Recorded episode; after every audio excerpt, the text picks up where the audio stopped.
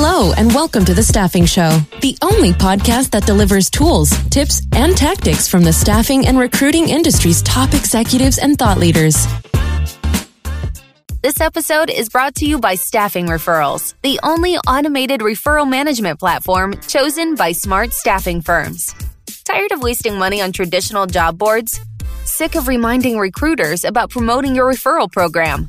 Wish you could eliminate admin work spent tracking referrals and scheduling interviews? That's where Staffing Referrals comes in. Imagine transforming your entire talent pool into digital recruiters on behalf of your company. Think about how happy you'll make your team by eliminating wasted time spent tracking referrals and scheduling interviews. There's a reason that Staffing Referrals is one of the fastest growing software platforms in our industry. It's because staffing executives want to scale faster by automating recruiting processes. It's because with Staffing Referrals, you can actually see an ROI.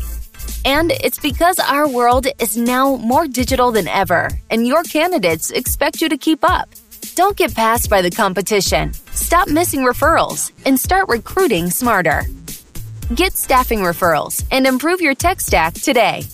To claim one free month, visit www.staffingreferrals.com slash show. That's staffingreferrals.com slash show. Hi, and welcome to the Staffing Show. Um, I'm here today with Vinda Souza and Caitlyn Rhodes from Bullhorn. Uh, thanks, guys, thanks you guys for joining me today. I really appreciate it. Uh, Vinda is the VP of Global Communications at Bullhorn. And Caitlin, can you talk a little bit about your role? Yeah, certainly. So I am on the talent acquisition team, but also in my time at Bullhorn, I've been very deeply involved in our employee resource groups and contributing to our culture of inclusion here. In addition to that, more recently, I've worked with the leadership team on our DEI efforts within the organization. Perfect. And that is a lot of what I wanted to talk to you guys about today. Um, so about two months ago, Art Pappas, uh, your CEO, put out a statement, um, and I wanted to read it here to sort of um, start things off. Um, so this is from Art and for the Bullhorn statement. We want to make it clear where Bullhorn stands. We stand for equality. We stand for justice. We stand with the Black community. We stand against hate. We stand against racism in any form. Our employee vision is every employee has a sense of belonging, a voice that is heard, and a clear path for success. We are human and we will struggle in many areas, but this vision is critical more than ever, now more than ever, and we will do everything we can to uphold it. So this statement really stood out for me. Um, I, in my personal social media feeds, my, uh, all my feeds were sort of covered with statements similar to this, or at least people um, feeling really supportive of the Black Lives Matter movement and or going through a lot of introspection in the wake of all that happened a couple of months ago. Um, but my LinkedIn feed um, was filled with staffing professionals was um, pretty silent, and and this statement was one of the few that I saw um, and I, I wanted to talk to you guys because you've taken the lead in sort of opening these kind of conversations, both with that statement and with some of the research that you've done into diversity and inclusion in the staffing industry. So I was wondering if you can tell me a little bit about how you guys came to put this statement out.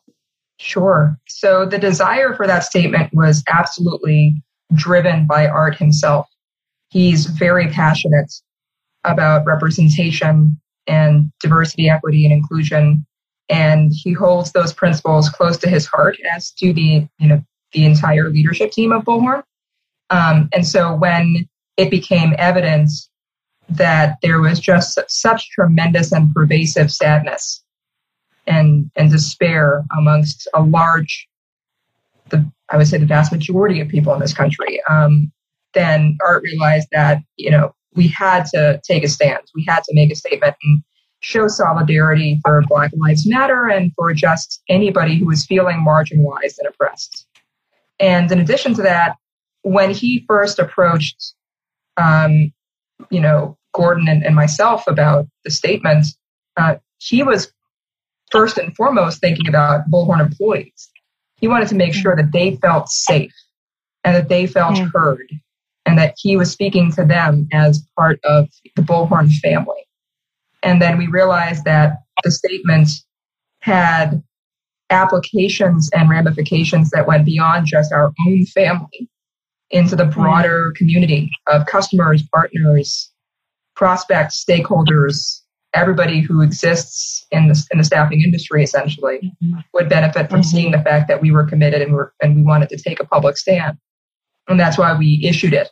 But it was initially sent internally to Bullhorn employees to reiterate the fact that Art and the leadership team is deeply committed to ensuring that we have that employee vision come to life, a clear path to success, a voice that is heard, a sense of belonging for everybody who works for Bullhorn and everybody that we deal with outside of Bullhorn. Mm. And that sort of folds into my next question, um, because it seems like you're really opening um, opening Bullhorn up with this statement too, and sort of offering, um, I don't know, kind of a community of inclusion by setting this example um, for other people in the staffing industry. And I know you guys are doing a lot of work around diversity and inclusion that is both internal and is opening those doors up for other people. And so I was wondering if you could talk a little bit about what initiatives you're developing to help the staffing industry educate themselves and become more aware around issues of diversity and inclusion. Yeah, absolutely. I think they're the most important part of these efforts moving forward has been surrounding education. Um, similar to the stance on this statement, putting that message out there and making it more normalized to bring this to awareness has been a really important part. So in, increasing internal educational opportunities. Um, we are going to be launching a lecture series to engage with our partners as well and have these discussions in on a larger scale. And are you are you able to talk um, a little bit more about what that will look like, or is it still in the in the forming stages? Um, for the lecture series specifically, sure. Mm-hmm. Yeah, that's actually that is that is beyond formative. That's that that's definitely happening. So, um, starting in early September, September 9th, um, we will have the first of three series as part of a, um, under the Recruitment Innovation Exchange, which is um, a, an industry leading site for thought leadership and staffing, sort of the future issues. Um, sponsored by Bullhorn and, and several of its esteemed partners uh, who are all very concerned and committed to advancing mm-hmm. discussion around these issues. And, you know, we, we're excited about the speaker that we have selected. It's not completely finalized yet, but it will be very, very shortly. Um, and we'll be able to tackle, first and foremost, the topic of uh, making the organizational case for diversity. The, the following lecture in October will focus on um, sort of the, the, the business implementations of DEI initiatives. And then finally, the third session will be a panel that focuses on practical ways to implement DEI in staffing companies specifically. Mm. Mm. Um, my next question maybe ties all three of those strands together, but in a more general way. But so, uh, Vinda, in when Bullhorn released the grid analysis on diversity and inclusion, you sort of acknowledged, or you very specifically and in authentically acknowledged how difficult these conversations can be. Um, and uh, I'm just going to read a little bit out here um, before I ask my question, but because I think it's a good framework for thinking about these things. Um, so you said, uh, I want to preface my analysis by saying that race and gender dynamics are hard. These conversations are tough. These, there are issues of economic and represent, representative privilege that vary by region and role, and even the most well-meaning people can be influenced by implicit bias. Full disclosure, even my own teammates, truly the kindest, smartest, and wokest hum- humans I know, didn't share my view of what the most surprising and important finding was from our DNI data set. that just goes to show you that this is hellishly nebulous work. And I, I think that that is so true. Um, and I think that um, part of the silence that I that I'm seeing from a lot of the staffing industry is because this is so hard, um, and uh, or there's this idea that it, it maybe is even impossible. Uh, so I wonder if you guys could talk a little bit, given how tricky these conversations sometimes are. What would you say to those listeners out there who don't really see what the big deal is or why you're going to such lengths to sort of address these issues? Uh, yeah, sure. I will caveat. I'll start by saying that I wrote that paragraph on, on our DEI analysis for GRID um, back in December because we, we first released this year's GRID research in January, as we always do. Uh, so this was long before um, the unrest and, mm-hmm. and uh, protests and, and uprisings that we've seen in response to the injustices of the past several months or one could say really of the past several hundred years, but coming to a head in the past several months. Mm-hmm. So that's uh, that just goes to show that this was never really not a thing. Just a lot of people weren't paying attention to it. So hmm, that's that's food for thought. But as far as you know, when we're dealing with how do you how do you address the issue and why are staffing agencies not necessarily addressing the issue? First, I'll, I'll push back a little bit and say that a lot of them are. Um, they're just doing it in maybe more subtle ways. And staffing is an industry that has traditionally been so misunderstood by other industries. It doesn't have the mm. same horizontal application as technology or marketing or anything of that sort where you can get the national headlines. People don't understand staffing. Staffing is like skiing. You know, you can get on skis, but to become a master really takes a tremendous amount of time. And so they don't, outsiders don't always understand the terminology. Like they don't even know how to kind of look at that box. And as a mm-hmm. result, some of what the staffing industry is already doing may not be as visible as it should be. I know, um, for instance, ASA, I'm on the um, the diversity, equity, inclusion task force there um, is very committed to this, and they're they're taking bold steps. I mean, there there are plenty of of staffing industry associations and agencies that are very, you know, concerned about this. I know on the executive side, Korn Ferry did a lecture series that was that was brilliant. So and there's plenty of examples of people really putting a line in the sand. But as far as why maybe it's not universal, I think it's important to consider that staffing agencies have two sets of stakeholders. They have their candidates and they have their clients. It's a really tough position to be in when you're trying to please multiple masters at once. And sometimes you need to be very thoughtful in how you're going to do that, right? In a way that's mm-hmm. productive. And that's mm-hmm. easier said than done. And Caitlin can, of course, speak to what it feels like to actually be a recruiter having to deal with this on a daily basis. Yeah, I think to echo that comment, um, you, you spoke about the statement that Art made initially, and um, Art internally has sent video updates to the team as we're going through a number of crises internally. And I responded to one of them um, because it is such a challenging thing to talk about and to address, especially for leaders. Um, I said, I'm under the, the belief and I subscribe to the idea that you don't necessarily have to say the right thing, especially the first time, but you should say something. Um, so I really, I appreciated that he took that approach, you know, especially in alignment with our core values and our employee mission or our employee vision that everyone feels safe and heard within this organization. Mm. Um, sorry, there was a dog barking.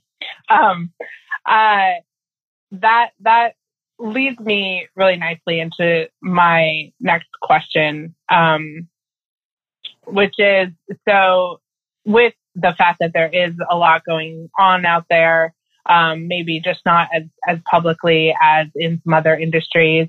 Um, if there are staffing firms out there who are um, maybe uh, aware that there might be a problem or that they just their staff isn't as diverse as they would like it to be, but they don't know where to begin um, in terms of um, starting, even starting to have conversations about these issues, um, and sort of still grappling with whether implicit bias or whether race has an impact on their candidates and their clients. Um, how how do you guys think they might sort of start to take a closer look at that at that impact? Caitlin, go ahead. Yeah, sure. So, uh, yeah, my initial thought is um, acknowledging the existence of these conversations is the first step and looking at, um, like Vinda referenced earlier, the grid research, the data shows that there are some gaps here and acknowledging that and taking even small baby steps toward closing those gaps is the first step. Mm-hmm. That's great. Um, uh, shifting gears a little bit to our um, second crisis, concurrent crisis. um, you guys have also put out some um, substantive data on the effect of COVID 19 on the staffing industry. Um, can you uh, speak a little bit about um, what some of your most surprising findings were from that data? Um, or just the highlights, even if you weren't surprised? Sure. I mean, every, everything's surprising right now. Um, we're living in a state of perpetual surprise, unfortunately. but we were we were heartened to see that the majority of respondents that we surveyed in May and June are optimistic about economic indicators rebounding by the end of the year, at least domestically and internationally too, frankly. And we're already starting mm-hmm. to see mm-hmm. that internationally um, quite significantly. Uh, and so that's that's a great sign. Recruiters uh, are the canary in the coal mine because they they mm-hmm. control the majority of the labor market, and therefore, when recruiting starts to see signs of trouble, you know that trouble is ahead for everybody. And re- when recruiting starts to see signs of recovery, usually that's really good news for the rest of society. So the mm-hmm. fact that recruiters are optimistic about where we're heading is really great news. And that was refreshing to us. And we, we enjoyed mm-hmm. seeing that. It was great validation. Um, as far as their key priorities, really it's around building client relationships. And the second big priority is nurturing candidate relationships. And those are both crucially important to understand exactly why. And in a, in a very sort of remote heavy work environment right now, which some companies have been forced to embrace, um, and other companies don't have a luxury to embrace. It's been interesting to see how the desire for solutions that help staffing agencies prioritize their first and, and foremost currency, which is relationships, through mm. the power of technology it, are becoming increasingly important. So, you know, mm. things like automating candidates experience management and engagement and, and building those relationships can really help when it's hard to find enough headcount. And it's, I mean, both internally and externally, really. And mm-hmm. people are distributed and they're not in an office together and they can't really collaborate in the same way that they're used to collaborating, right? It makes technology really stand out as the great equalizer when mm-hmm. it can't be mm-hmm. as uh, integrated as you want to be from an interpersonal mm-hmm. standpoint. Um, mm-hmm. But it, it doesn't take away from the importance that relationships play in recruiting. It's really around mm-hmm. giving recruiters the ability to be more human and to make those judgment calls and to have that decision making influencing power um, mm. by nature of eliminating some of the more mundane tasks off their plate, right? Mm. Yeah. Um, we've been thinking a lot at Staffing Hub about uh, the increasingly remote recruiting world right now. Um, we're working on some data, and just the the initial findings have shown that uh, recruiters are uh, the majority are feeling happier working remotely, feeling even more productive, feeling like they have a better work life balance, um, which are some surprising I, I, I was surprised to see such um, such a strong vote in favor of remote work since it's such a big change. Um, and I was wondering in your in what you've seen, uh, how do you think this real push towards remote work will will change what staffing firms need from technology outside of because we for a long time we've need we've needed to enable better relationships um, through technology choices and recruiting. So, how do you think this is sort of going to change the game around tech choices? So, there's no room to sit on the sidelines anymore. If you were a late adopter of technology, that's not really a luxury or privilege you have any longer because we have been thrust into this new working world and we all have to adjust.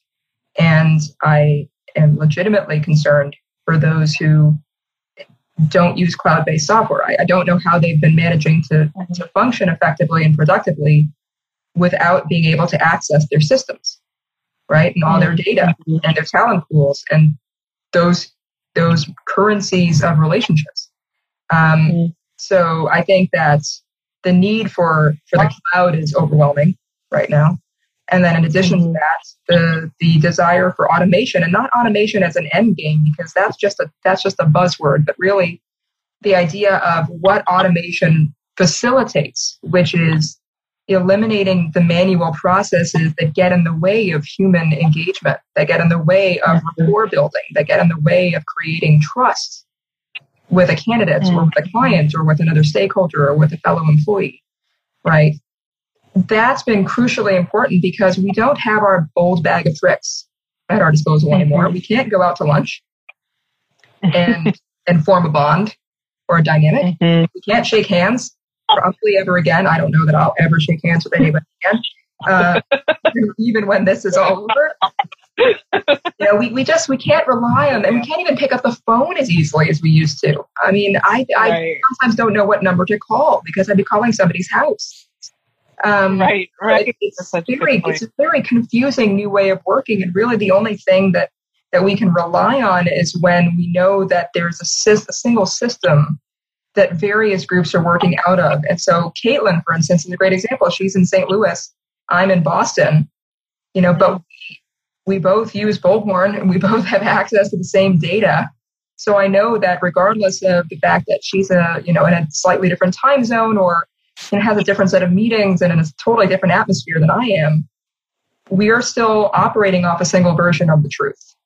That's mm. making to come to grips with this remote working environment, which is why I think you see so many companies saying, yeah, remote work is actually more productive. When they have a good infrastructure in place, remote work can be very productive if you're not mm. you know, if you're not an essential worker, if you're not on the front line, if you're not in healthcare or working in a grocery store or as a delivery driver, yes, remote work can be really great and kind of semi permanent, to be honest. Right. But, you know, there are drawbacks to that too. And I know Caitlin can speak to sort of the, um, the issues with, with placing talent in this type of environment. I mean, it's certainly, it cannot be easy. Yeah, absolutely. I'm nodding aggressively to what you're saying. I think being in an organization that has such access to all of these technical tools and resources, I've felt um, some of those positive impacts that you mentioned, Caitlin. Um, I also think that it provides us more access to each other and to candidates. Going back to the the forefront of the conversation on my mind, which is diversity. Um, the two things I'm always thinking about is accessing candidates and accessing underrepresented candidates. And virtually, I can reach out to anyone nearly any time, and I can meet with them face to face by video. So I'm finding it really empower, empowering and powerful. There all are challenges with like the training and onboarding. Um, but fortunately, Bullhorn has tools for that. So we can overcome that. Yeah, that's, I, I've been thinking a lot about how, how remote rec- recruiting has also feels like a big game changer in terms of just that, that really with so much of the workforce being remote, positions are freed up from the geographic strictures. Um, and there's really like the the pools are more diverse. The, the like it really changes the game. How are you as a recruiter sort of adapting to the the fact that really it's the whole world now that you can be recruiting from in a, in a lot of ways, I think. Yeah, that's such a great point. I think about, um, we really started heavily recruiting for technical support remotely about a year and a half ago, pretty much predominantly remotely. And I went from looking at the St. Louis market and having a handful of qualified candidates to literally receiving thousands of applications. Um, so that presents a challenge, um, but we we're now at this point where we can really evaluate candidates with various backgrounds and um, various experience. Uh, underrepresented candidates, candidates who have formal education, and candidates who have like um, academy education or tech school education. Um, it's widened the, the candidate pool and the funnel so much, and it's incredible in terms of our efforts toward having a more inclusive and diverse employee population. Mm. Um, and how how is it sort of how have you guys in Bullhorn, like as a company, how has it been for you to adapt to this? Were you guys always remote or sort of like how have the past few months impacted the way that you guys work? I think it was a relatively seamless transition for most of us. Um, a lot of us were working in offices. I was, Vinda was, but occasionally would work we'd work from home um, maybe once or twice a week on a regular basis or on a day when you're having a refrigerator delivered you'd have the opportunity to work from home. So it, it was really a simple transition and we have so many communication tools and we have zoom and slack and all of these uh, these ways that we can communicate with people relatively instantly. So it's very similar to being in the office. The issue i think to caitlin's point has has not been technological we were mm-hmm. always set up for success there because we're a technology company and we've got great technology. Um, mm-hmm. Signs for remote work and for cloud based work and for a geographically distributed workforce. The issue has been emotional. Mm-hmm. And so it's not the it's not remote work that we're dissecting, really. It's remote work in a global pandemic that's terrifying. So right. how do you deal with working parents who now don't have childcare access? How do you deal with people who feel very isolated because they live alone in a studio apartment? Mm-hmm. How do you mm-hmm. deal with people who are worried about loved ones who are sick, right? Mm-hmm. There's a lot more things to manage now that every company is going through. At least we got part of it done really easily, which was the right. But the other mm-hmm. critical issues no one can solve. Yeah. Mm-hmm. And I think it's just I mean, I think having conversations about it is a huge way that I've, uh, it's, it's not a solution at all, but just like continually pointing to the fact that there is a constant, um, maybe low grade, maybe high grade drain on human resources, like on human ability to mine their own resources for work because of these emotional taxes. You know, I kind of think of it as like, um, like a, a weighed down CPU or something, like just dealing with the low grade emotional stress or very high grade emotional stress of this time, I think impacts the way we can work.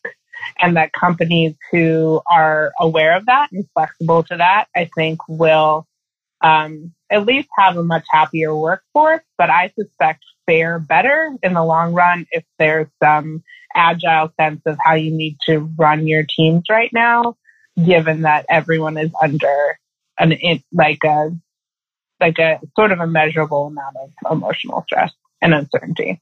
You know, right? That's not really a question, but it's just something that I'm interested in. You know, you're, you're nodding in agreement. um, yeah, uh, and I'm wondering, it's sort of hard to piece this out, but what what are you focused on at Bullhorn, sort of looking towards the future, knowing what you do from um, the data that you've put out and from your customers, sort of what's on the horizon for Bullhorn right now? Well, I mean, from a from a product and solution horizon, there's there's numerous things. I mean, we announced our unified workforce management vision, which is and strategy, which is tremendously exciting. I think that will be ultimately transformative for the market in terms of really, you know, helping with, you know, high volume temp and healthcare agencies, um, really just to manage these processes at scale effectively and, and help them on their journey to digital transformation and really future proofing their business against any number of threats, taking advantage of opportunities. It's the great equalizer and leveling the playing field through technology, essentially, then allowing a company to succeed based on its relationships and its talents, right? Um, without the burden of, of bad technology. But mm-hmm. from an internal standpoint, I'm, I'm more excited about that. And that's the stuff that Caitlin's really taken the lead on. Our DEI internal initiatives that are, I think, incredibly exciting for the future of Bullhorn. I'd, I'd love to to kind of shed some light on that.